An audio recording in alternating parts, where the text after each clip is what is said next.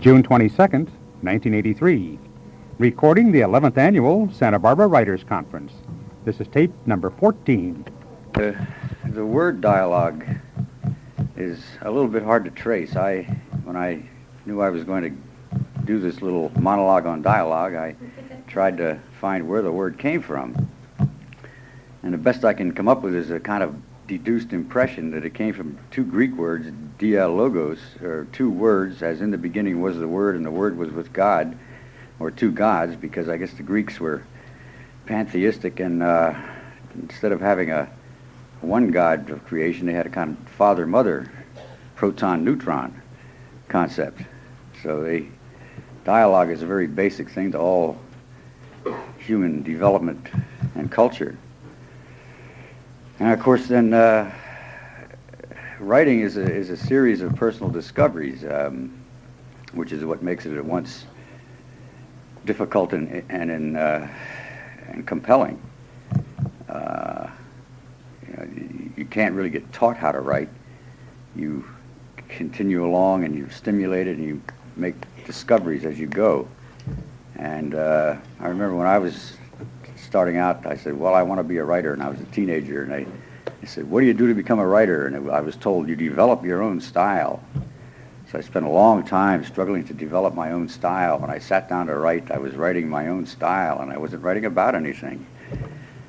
So uh, finally I said, hey, there's something wrong with this. Uh, the, the fiction, fictional things that I, whether they be novels, stories, movies, or whatever that I remember best, I remember because of the characters and what happened to them and what the characters meant to me. And so uh, then I began to get into the idea of so characters are really what create stories. And then it dawned on me that it was dialogue that creates characters. And finally it kind of sunk into me. That it's the author's dialogue with the characters, those are figments of his imagination, be they taken from real life models or uh, simply conjured up out of wherever it is that things come to mind from. Uh, in order to make them become real to the mind, to the imagination of readers, you have to get them down in words on paper even if you're doing a screenplay and you're going to use actors or a play with, with actors and a set design, the, the uh, movie will do a lot of your imagining for you. Uh, you'll be able to see the character in the setting, but with a novel, you have to uh, kind of give the reader the wherewithal to create a movie in his own mind, to become his own director. And you do that to a large extent with dialogue, and in fact, even if you're writing from the author's omniscient point of view, it's really a dialogue between the writer and the reader about the story, about the characters. So then I came up with a kind of rule of thumb that I've stayed with for some time, and I kind of refer back to it now and then, and this is one of those thens. Uh, there are, I, I think about, are the five dialogues on the way to creating a, a a piece of fiction, a short story or a novel. And the other day, oh, about a couple of weeks ago, I got an idea which may become a novel. I'm playing around with it, and I hauled out these five, this is my little rule of thumb, to look at them. And uh, I'll read them off to you. There's the author's dialogue with the world. I think that kind of begins at conception and doesn't end till death. I mean, each person has his own dialogue with the world as he finds it from conception to death. And out of that dialogue, um, writers will select incidents and people that become characters and plot, or characters and story. And so the second dialogue is the dialogue between the writer and his characters. And uh, I think that's a very key dialogue because to the degree that you as a writer can bring alive those figments of your imagination, uh, you can have the possibility of putting them down in words on paper in such a way that they will come alive in the minds of readers. It's a very serious discussion, isn't it? and so uh, once they're alive, then you set them in, in motion. So here the third dialogue is the characters with their worlds. And I think of this sometimes I interview my characters. I write questions out for them, and uh, maybe it takes a couple days for them to uh, kind of, you know, like for me to be able to hear them in my mind replying. I have brown hair and I'm six feet two and blah blah blah, or you know, I don't like that and I'm a whatever. They they start talking to you. You know, I, I think fiction writers have had all had that experience. So uh, you find out about their basic beliefs about the world, their uh, reflex responses to things. And then, in, in the process of writing, there's the characters' dialogues with each other. Uh, and or sometimes they have monologues which contrast. You know, you'll read the monologue of one character. I mean, Faulkner did this years ago. Uh, he told a lot of his stories with sort of altered, not the monologue from one character and then the monologue from another. And finally, there's the uh, dialogue between the reader and the characters uh, speaking and acting and communicating their story. So those are the what I think of as the five dialogues that create characters, and the characters create stories. And then there are uh, we all have the experience of uh, those. At least I do. I maybe I'm speaking for too many others here. Uh, there's times when you're in, at a party, you're walking down the street and you overhear a snatch of dialogue from real life, from people. And uh, some of them I, I know stick in my mind for years. And I keep thinking, well, someday I'll do something with that. I'll make a story or, you know, I'll find a way to, to handle that and, and something will grow out of it in, in the way of a piece of writing. And well, one of the dialogues I like to remember, I, I, keeps coming back to me is, one that is I've had ever since uh, I kind of announced that I'm a writer. And I, it goes like this. Are you working, Bob? Yes. Good. Where? At home. What? You don't have a job? No, I'm working. So, and uh, then it was another dialogue that kind of keeps spinning around in my mind that I kind of keep going back to that I think is very basic to uh, kind of a seedling of a novel, but it just hasn't quite gotten done yet by me. And there's, it, I, it was overheard from two Italian, two teenage Italian boys from South Philadelphia while they were walking down the boardwalk in Atlantic City. And the one says, who are your two uncles? And the other says, they brothers. The one brother, he's rich. He's smart. The other brother is poor. He's dumb. The other, the other, the other guy said, oh, that's life, huh? but the writing of dialogue is uh, kind of tricky business, and even old masters can go awry sometimes and, uh, and do boo-boos, which uh, usually get caught before they wind up in print. But sometimes even old masters wind up in print with uh, bad dialogue. I mean, it's kind of easy to see, tell what bad dialogue is. What good dialogue is is more or less after the fact. Does it stick with you for years? But uh, bad dialogue is fairly easy, and it's always heartening to me when I am down in the dumps and thinking, "Oh, woe is me! How am I going to do this?" and et cetera and so forth. To think uh, that well, even a even Hemingway goofed, and he goofed kind of big here in this one exchange. In fact, he because he was such a master, and because this novel, The Old Man and the Sea, it was after that came out that he won the Nobel Prize. Uh, this piece of snatch of dialogue gets uh, picked up by books on how to become a writer, and or how not to become a writer, or what not to do once you become a writer. And it's a it's an exchange between the old man and the boy. And the old man says, "You nearly were killed when I brought the fish in, too green, and he nearly tore the boat to pieces. Can you remember?" And the boy says, I can remember the tail slapping and banging, and the thwart breaking, and the noise of the clubbing. I can remember you throwing me into the bow, where the wet coiled lines were, and feeling the whole boat shiver, and the noise of you clubbing him like chopping a tree down, and the sweet blood smell all over me. Well, of course, that doesn't sound very much like a, t- like a Cuban boy. That sounds remarkably like Hemingway, the author. so,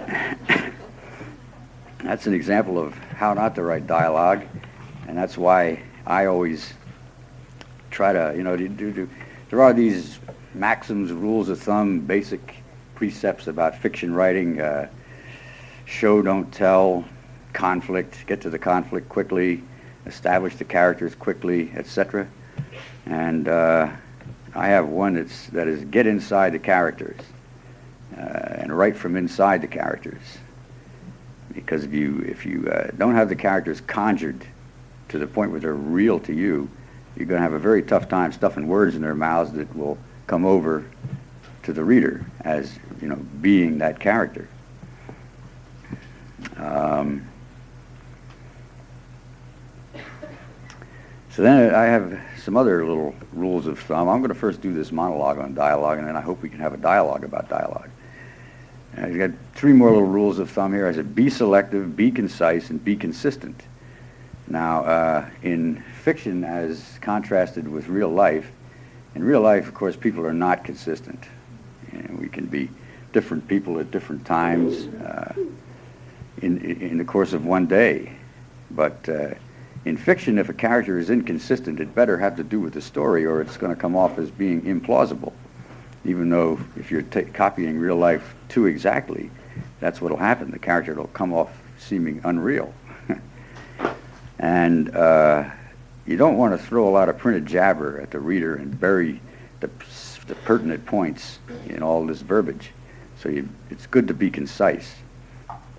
And, uh, and of course, being selective, it kind of goes without saying that even when you're selecting directly from life, you can't, say, run the whole transcript of the tape for, for the reader. You've got to select out what is meaningful and construct the story artfully. And uh,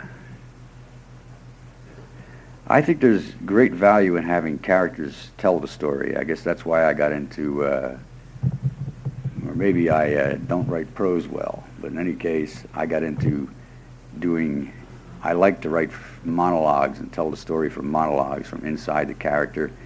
And of course, in my uh, most famous book, $100 Misunderstanding, I kind of hit upon a way to do contrasting monologues or monologues and dialogue, as I like to think of them. And uh, it seems that, that you cut through a lot of need to describe, the characters describe themselves more eloquently than you, the author, can. And uh, then they, they describe each other. They uh, describe their, uh, you know, they tell who they think they are as compared to who the other one thinks they are. And so you get a much richer, more rounded, multi-dimensional concept of each character that way. Um, a lot of people ask me uh, how I wrote $100 Misunderstanding, since that's the novel that most people associate me with, or that have heard of it, the novel. And uh, I struggled for a long time to do something with uh, the subject of race relations. And uh, in fact, I had a, a very sort of serious literary attempt going when I sort of stood back and looked at it. It was about 1959, and I said, hey, there's something wrong with this. The subject itself is so grim. It needs something else, and it needs the other perspective. It needs the black perspective. I think I was trying to imitate Norman Mailer at the time, but anyway, or I was unconsciously imitating Norman Mailer. Uh, so I hit upon the idea that if I had uh, the female, the girl in the story, tell her version, it would become something else. It would become much more lively. And then I said, well, how can I do that? You know, I can't put my, that's, is that possible? And I uh, played around with the idea, and pretty soon Kitten began to come alive in my mind, and pretty soon I was able to write from within inside her. And she was um, as much alive as the real people in my life, and so was J.C., the, the two characters in the book. And uh, so I, I really thought I, I finished that when I said, boy, I finally nailed it down here. I really got a novel written. I sent it to my agent, and he sent it right back with an insulting letter saying he never wanted to see me again. And uh, this was the worst pile of trash I'd, you know, he'd ever read. And uh, he was greatly disappointed in me, and this was a shock to me because he was like a father figure to me. He'd been kind of uh, ushering me along, shepherding me along through this trauma of trying to get published. And uh, so I hung my head for a while, and then his partner called and said he loved it. And so I sent it back to his partner. And his partner then sent it out to some editors in New York, and they sent it back and said it was the biggest pile of trash they'd ever seen, and don't ever talk to him again. And, and so he said, well, uh, he said he'll send it to his uh, associate in Paris. And of course, this partner spoke, his first language was Hungarian, and he didn't speak very good English. And so at this point, I began to get a little blurred about where it was going and how, why. And, but I was kind of uh, shocked because I thought it was a good novel, and I couldn't realize, I couldn't understand why all these people were jumping on it and calling it trash, twash. But it went to Paris, and I suddenly got a glowing letter from uh, the agent over there who was uh, born in Russia, grew up speaking three languages, and was blinded in, the resistance in Paris, and uh, married an American girl, American woman, who read his manuscripts to him. And he wrote me this wonderful letter and said, this is great literature. I said, wow.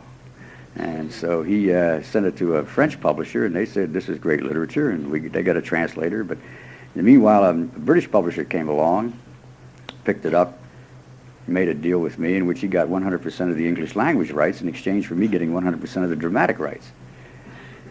And he brought out a, an edition which Gore Vidal and Henry Miller read while in transit from one continent to the other. And they more or less promoted it and got it uh, published over here after, well, Grove, had re- Grove Press brought out the hardback. Grove had rejected it three times by then because uh, people kept sending it to them, and they kept sending it back.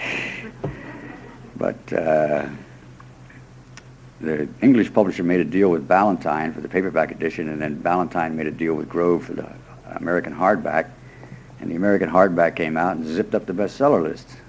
And to everybody's surprise, except I must confess mine, because I thought people would like it. Uh,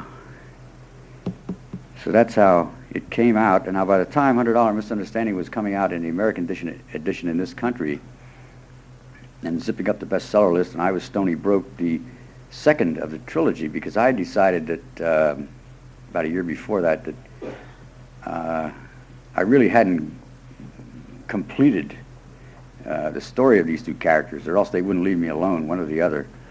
And anyway, so I wrote a second, which I originally entitled A Dire Predicament, and it, it was coming out in French when the American hardback of $100 was coming out in America under the title uh, Une sale situation.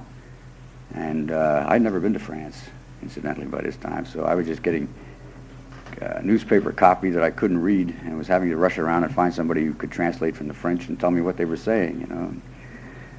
Um, so when the it finally, I began to get to work on a third, which eventually became J.C. Saves, after all the, you know, the, after I ran from the hoopla of hundred dollar, because it gets pretty intense in New York if you got a bestseller, especially if it's a surprise, and especially if it's uh, risque. Uh, so I kind of ran down to Florida and wrote J.C. Saves, and, um, then I wanted to get all three under one cover but it took me a long time. In fact, it took me till 1981 to, or 82 to do that. But here it is. It's under one cover, and uh, to kind of demonstrate. Of course, I you know I can only talk about dialogue from my own personal experiences. Like what I know is what I know, and uh, if I can share that with you, maybe you can make your own personal discoveries and know what you'll know about dialogue. And I'm sure many of you have enough experience and discoveries now to be able to tell me what you know about dialogue.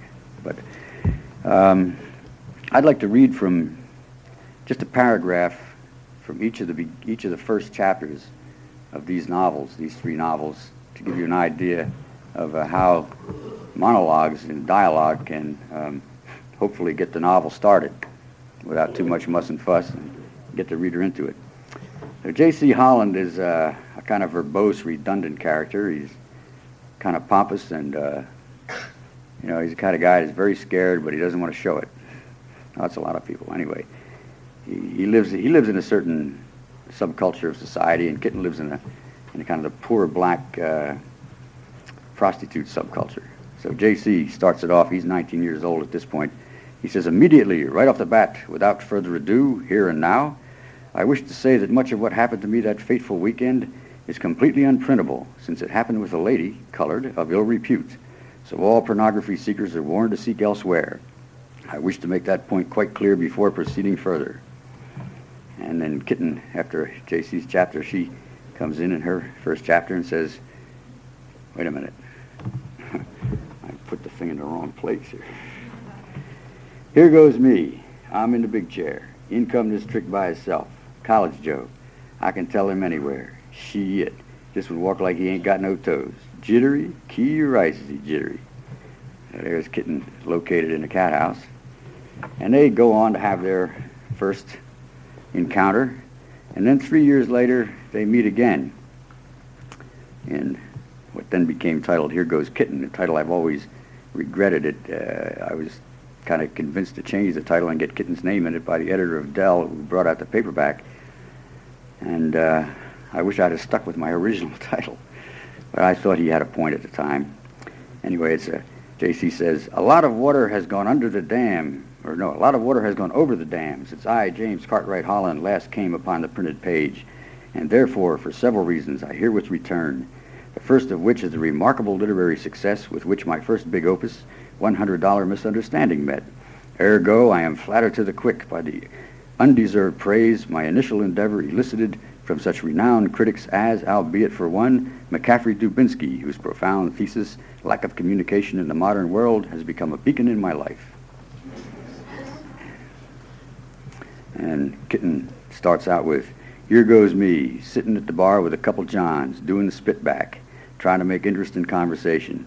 And guess who come along? Guess who walked right up behind me and tapped me on the shoulder? Some trick I had in a cat house three years ago. Yeah, some college boy. I bring to my apartment, and we had this big thing with a hundred dollars. That locates her in a B-girl joint, where she's a singer and pusher of drinks, etc.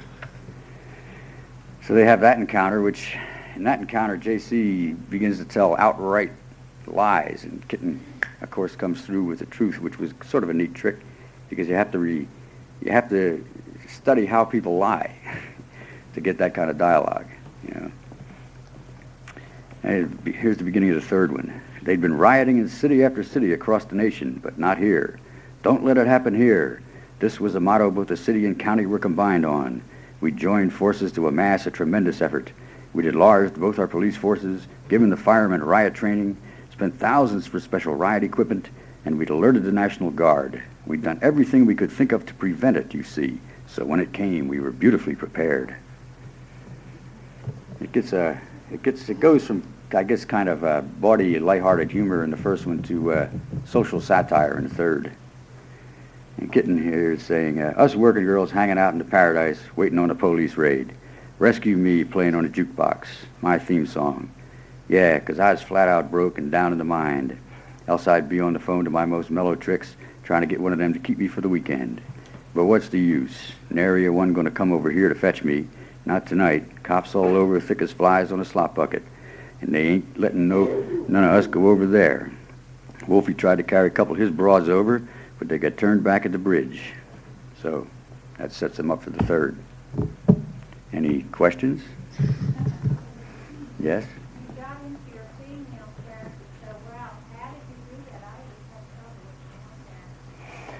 Well, uh, I think I, you know, in retrospect, I, in retrospect, I know that what I did was a kind of dialogue with a kind of flimsy beginning of the character. It was being described by the male character when I first began to write it, and J.C. was a little, you know, more. He wasn't the Dummkopf that he turned out to be, and eventually. Uh, and then I kind of pursued that dialogue, and uh, just gradually, you know, much to my surprise even, uh, the character began to grow in my mind and become very, very real. So I think it was just through my dialogue with, well, who are you, and you know, what do you look like? How does your hair feel to you? Uh, how do you feel living inside this body of yours, etc. You know, and she began to become very real. Yes. And I, contribute something. Sure. meal and turkey shopping on my way to fight the war in Korea. And I, I hope it's none of those things that ever happened. But I think that it's important to write dialogue that you listen to people as though you're listening to your favorite record or your favorite concert or rock and roll or jazz or rhythm and blues or whatever it is you like to listen to, that you make a habit of listening to people and the way that they talk and the way that they talk in different situations, like if you're in a bar, if you're in a restaurant, or you're in church, or you're walking, or in a store, and you just listen to people a lot and try to, try to take it away about them. And you can, you can be anybody. Everybody hear that?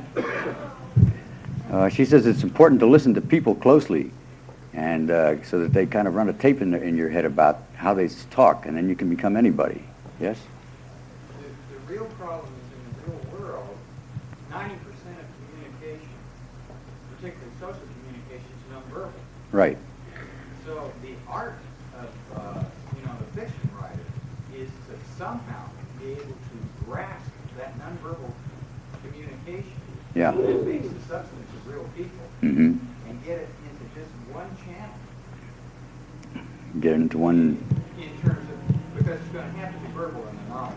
You Okay. cannot communicate other than by what we come across in the. All right. He he- is saying that not what ninety percent of communication in the world is nonverbal, and the, the uh, trick is to make that work in the novel or the short story. Or, To get the nonverbal into the. Yeah, and uh, I like the device of having one character describe the action of another, because that brings out another dimension. They can both describe the action, but one will see it from a different perspective, and so then the reader gets some multi-dimensional conception. Yes. How do you plan the structure of the dramatic uh, storyline of a novel, given all the emphasis on pure character study? Well, uh, oh, how do you plan the uh, structure of the story when when you're starting out when you're with all this emphasis on character?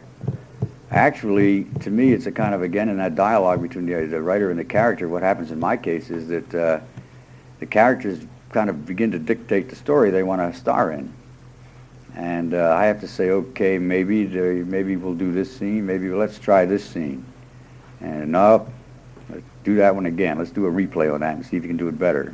Oh, okay, that works. All right, where do we go from here? And uh, maybe I have a excuse me an idea of what I want the whole thing to have said by what the impression the book leaves. I mean, I know, you know, I usually write that down, so I got to keep that in mind. But that's more or less like where I want the ball to come out. But they kind of lead me through the thicket to the end when things are really working well. You know, the characters dictate the story. The characters create the story. Yes? Yes?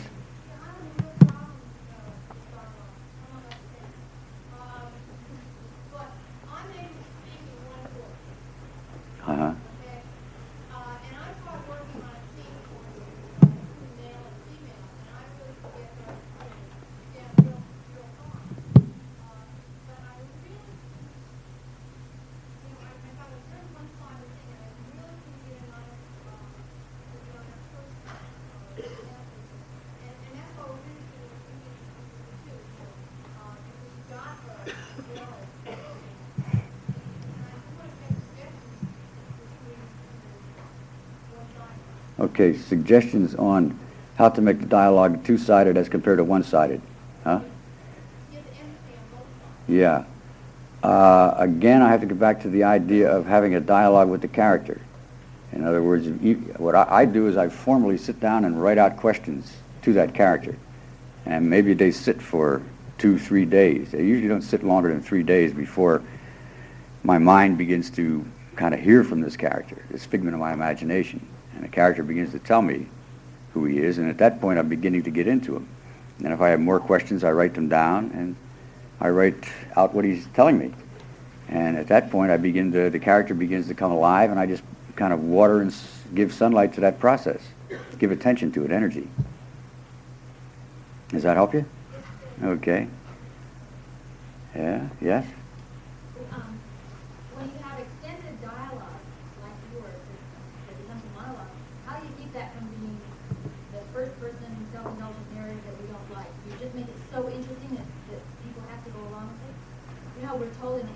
often, in Thoroughfare ourselves, that beginning writers tend to be first-person self-indulgent. Uh. You, you've done informed okay, this is self-indulgent, but, but it, works. Okay, how do, You, you make the quality so good. well, okay, yeah, that's, how do you, how do you uh, keep a monologue from becoming self-indulgent, from becoming the, the writers being, being self-indulgent? Uh, I compare that to um, thinking of it as, as kind of an imaginary play that is happening, and you are the director, and these characters are actors, and they're kind of improvising. But you've got to ride herd on them and uh, tell them to not be so long-winded, to be concise, to be consistent. And, you know, you're the one that has to select out of all the jabber. It's just like if you, if you take a tape recorder for an interview, you know, you have to select out of all the jabber things that are pertinent to put into the article, the interview. And uh, it, it's a great discipline. It, it means that you, the writer, have to be kind of ruthless at cutting down and trimming out all the irrelevance. And yet, you know, if you have, like in the case with J.C. Holland, I have to, I want to give the impression that he's redundant and verbose, but I want to be concise at the same time. So I, occasionally I just get him to repeat certain notions in a kind of pompous way, and that gets over the idea, and we can, then I can move on from there. Does that help you? Okay. Yeah? Yes? Is the book written in the first person? Yeah, it's, uh, it's two first-person points of view. The J.C. Holland tells his version, and Kitten tells hers, and they alternate chapters all throughout all three books. Yes? And then all the dialogue and characters and line later. When you're doing your characterization process, you're doing your question and answer. Is this a, is this your preliminary stage when you're establishing the character before you actually get into writing? Or do you find yourself looking back and plumbing out the character and rounding out the character? Uh, in, in, when I'm doing my dialogue with my character, my question and answer with the character, is this the preliminary stage, or do I find myself going back to it after I've gotten the writing going? In the total characterization Yes. process, the visuals, the whole. Right. I find myself, if, if I've done the, I find that it, as the more experience I get, this I get, if I do it thoroughly to begin with, the process becomes so automatic that I don't have to do it formally as a kind of write down the questions and wait for the answers. It's, I say, well, now what? And they tell me. So you have two really well-developed characters and situations, and you go for it with the, with the manuscript. W- if, what's that? I have really well-developed characters You and have these two characters, We- you have these two well-rounded characters, and it's your preliminary stage, and then you feel that you're so comfortable with them that you can just go for it with the manuscript. Well, she's saying, I have these two well-rounded characters, and I feel so comfortable with them, I can just go with them for the manuscript. Yes and no. Uh, when I'm lucky, yes. Most of the time, there's an ongoing dialogue between me, the writer, and them, these figments of my, my imagination, and uh, sometimes my wife runs in and wonders who's there in the workroom with me.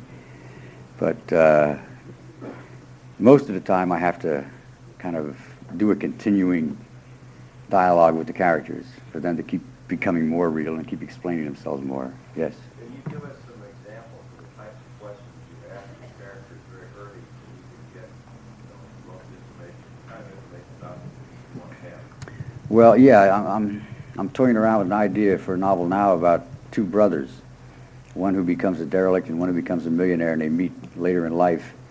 And uh, I'm trying to do it in this style that I, developed in Hundred Dollar of the alternating first-person chapters.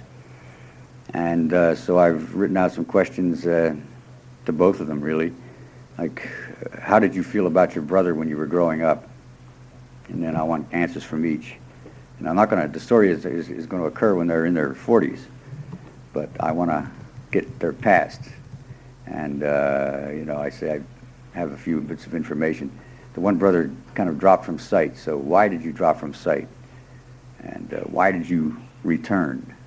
And uh, to the other brother, how did you feel about your brother dropping from sight, disappearing, and being declared dead after seven years? And how do you feel about him returning? Um, uh, are you really in sympathy with this, you know, uh, or are you just pretending to be happy that he's alive, and so on.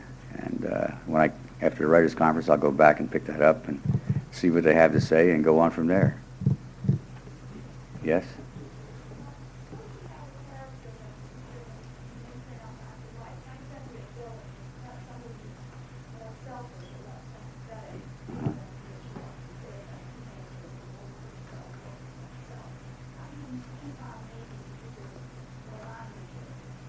Okay. Excellent question. Uh, okay, I'll repeat the question. Uh, How do you, when you're developing a character who is not sympathetic and would not be a sympathetic person in, in life, and everybody would tune him out, how do you keep readers interested in this character? Is that the question? Uh, good question. Let's see. Uh, well, in the case of the character in, in, in, in Hundred Dollar, the, the, the boy, um, actually the, the Europeans uh, find him far, the Europeans are far more um, sympathetic to him than Americans. Americans really don't like him, uh, except that they're fascinated. In other words, maybe it's kind of like uh, the process is like people like to gossip. And so here's a here's a character they can think of in terms of oh gossipy, you know maybe or maybe I really don't know that I can't give you an answer to that. It's kind of aesthetic feel. I think you just have to know when you're going overboard and pull back and rearrange and reword. You know, make him. He, he may have a choice of. He may be able to say something several different ways. And if you pick out the right way for the right instance, people can kind of say, "Oh," but they'll still sort of chuckle and go on with them. That's about the best I can do on that one. Yes. I was just going to suggest on an, an answer to that is to uh, better in uh, something endearing, some little endearing quality. Even, even uh, ugly people can be endearing. Yeah. Ugly, um, Okay,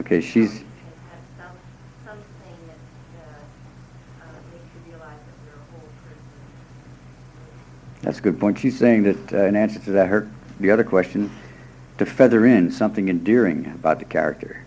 Uh. Yes. Isn't it fun to hate somebody and see them get the best of Right. I think that's what makes villains uh, so compelling. Yeah. Excuse me. Isn't it fun to hate somebody, uh, fictitious characters even? Also, isn't there perhaps a reason why he, she is the way she he is? Or couldn't you ask her Yes. in the dialogue why she's such a bitch? Yes. In Would other, that in be a other- reason? in other words, isn't there a reason why a particular character is unsympathetic, and can't you ask that question and uh, add some sympathy to him? Yes. If you get that answer, do you want, does the reader need to know that, or do you, just the writer need to know that? If I get the answer from the characters, does the reader need to know it? No, not necessarily, unless it's not at all, unless it's uh, definitely part of the action in the story. Yes. Uh, you mentioned about having the characters are already choices. Would you consider making a reason or letting the reader know the line, the relevant part of the lives of the characters who start and overlays, and also the information that uh, the characters already know about each other, the shared childhood, and the uh, areas between their shared childhood and Okay, but I tell about how I, uh, in effect, reveal this about the about the character's past and uh, in in the narrative. Yeah. Actually, at this stage of the game, I don't really know how I'm going to do that, but I have I, I do know I have to know these characters far better than I do now in order to uh, get this thing off the ground. In other words, they have to become real to me before I can stand a chance to make them real to readers. So when they become real to me, and the process is kind of already underway, uh, then I will begin the job of, you know, I, I, I have a general idea of what the story is going to be. And so I will, yeah, when I feel that they are ready to kind of tell me how the, how this story is going to develop, I'll start the process of writing. And when I do that, I'll bring in whatever details seem pertinent at any given time in the action. What are general techniques besides just telling the character Pardon me, I can't hear you. What are some general techniques for bringing in uh, kind of biographical detail about characters? Well, uh, a character can encounter a situation in the story which reminds him of something out of his past, and he can bring it up and give it as an example of maybe how he behaved in the past in this situation, but he's not going to do that this time, or it looks like he will do that this time, or whatever. Uh, yes? I'm still intrigued by the preparation process. It sounds almost as if you spend more time getting to know your characters and actually writing out all this preliminary dialogue than the writing of the manuscript. Is that true? Uh, not really. I probably spend you know more time gestating on the on a basic idea. Uh, that process probably takes decades, and then something that has been gestating bubbles up into my conscious mind, and I begin to see it as a possibility for a, a, a story or a novel, and uh, then I begin the process of refining the characters and getting to know them, and then I be get into the writing of the novel. Yes. How did you get into the head of um, Black Girl in that social milieu? Uh, how, how were you connected with that? How she was using Oh. that expression? How did I get into the head of the black girl in that social milieu? Uh, well, I grew up in, a, in, a, in an orphanage in the middle of a black ghetto in Philadelphia. So I was familiar with, and also in the summertime, I would go down to my, visit my father's people who lived on uh, what had been a plantation in Rebel, Kentucky. So I got two fixes on black people, rural and urban, and had lots of ex, you know, encounters all growing up. And so I, my ear was familiar with the, you know, dialect. And, but still I had to bring the character alive. Yes?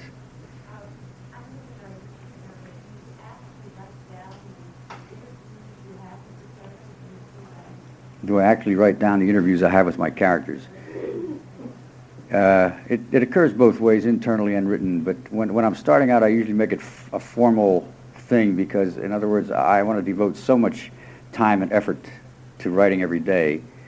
And if I'm not ready to do the, the prose, or, you know, the start piling up pages that are going to become the novel, then I uh, spend my time this way. I formally interview them and write down the answers.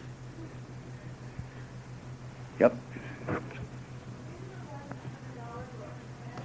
I'm having a little trouble hearing you. Yes?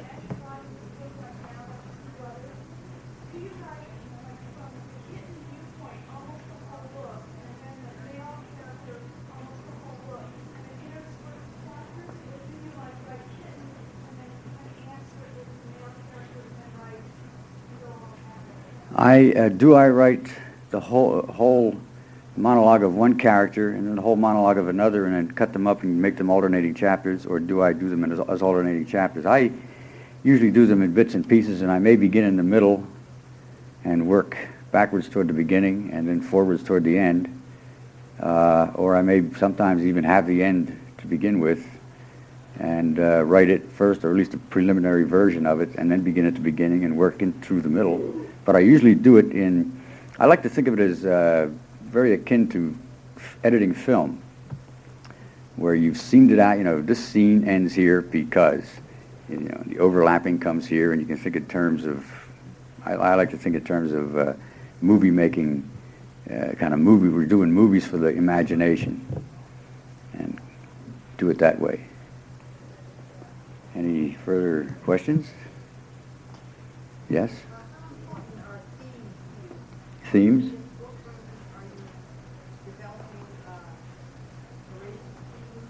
Oh, how important are themes to me? Like social, political themes?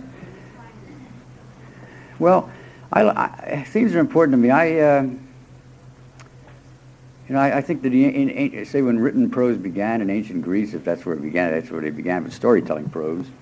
Uh, those, those uh, old playwrights had their gods and goddesses, and uh, we in modern times have our social forces, and so that just as people in real life represent social forces, you know, some of us are for the uh, nuclear freeze initiative, and some of us are for building more nuclear arms in order to defend America. Uh, these are two social forces that work in the country today, and uh, you know we carry around it within us opinions, beliefs uh, about these, and they color a lot of our feelings and thoughts. And so, uh, yeah, my characters I like to think of having that dimension to them. I I run into some trouble sometimes from academicians who say your stuff is political.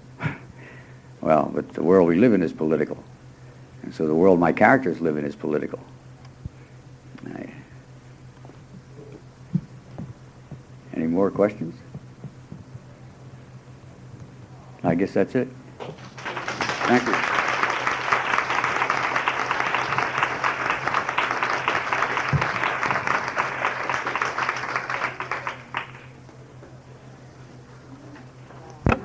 And this concludes the recorded presentation on tape number 14. The 11th annual Santa Barbara Writers Conference continues on tape number 15, which follows immediately.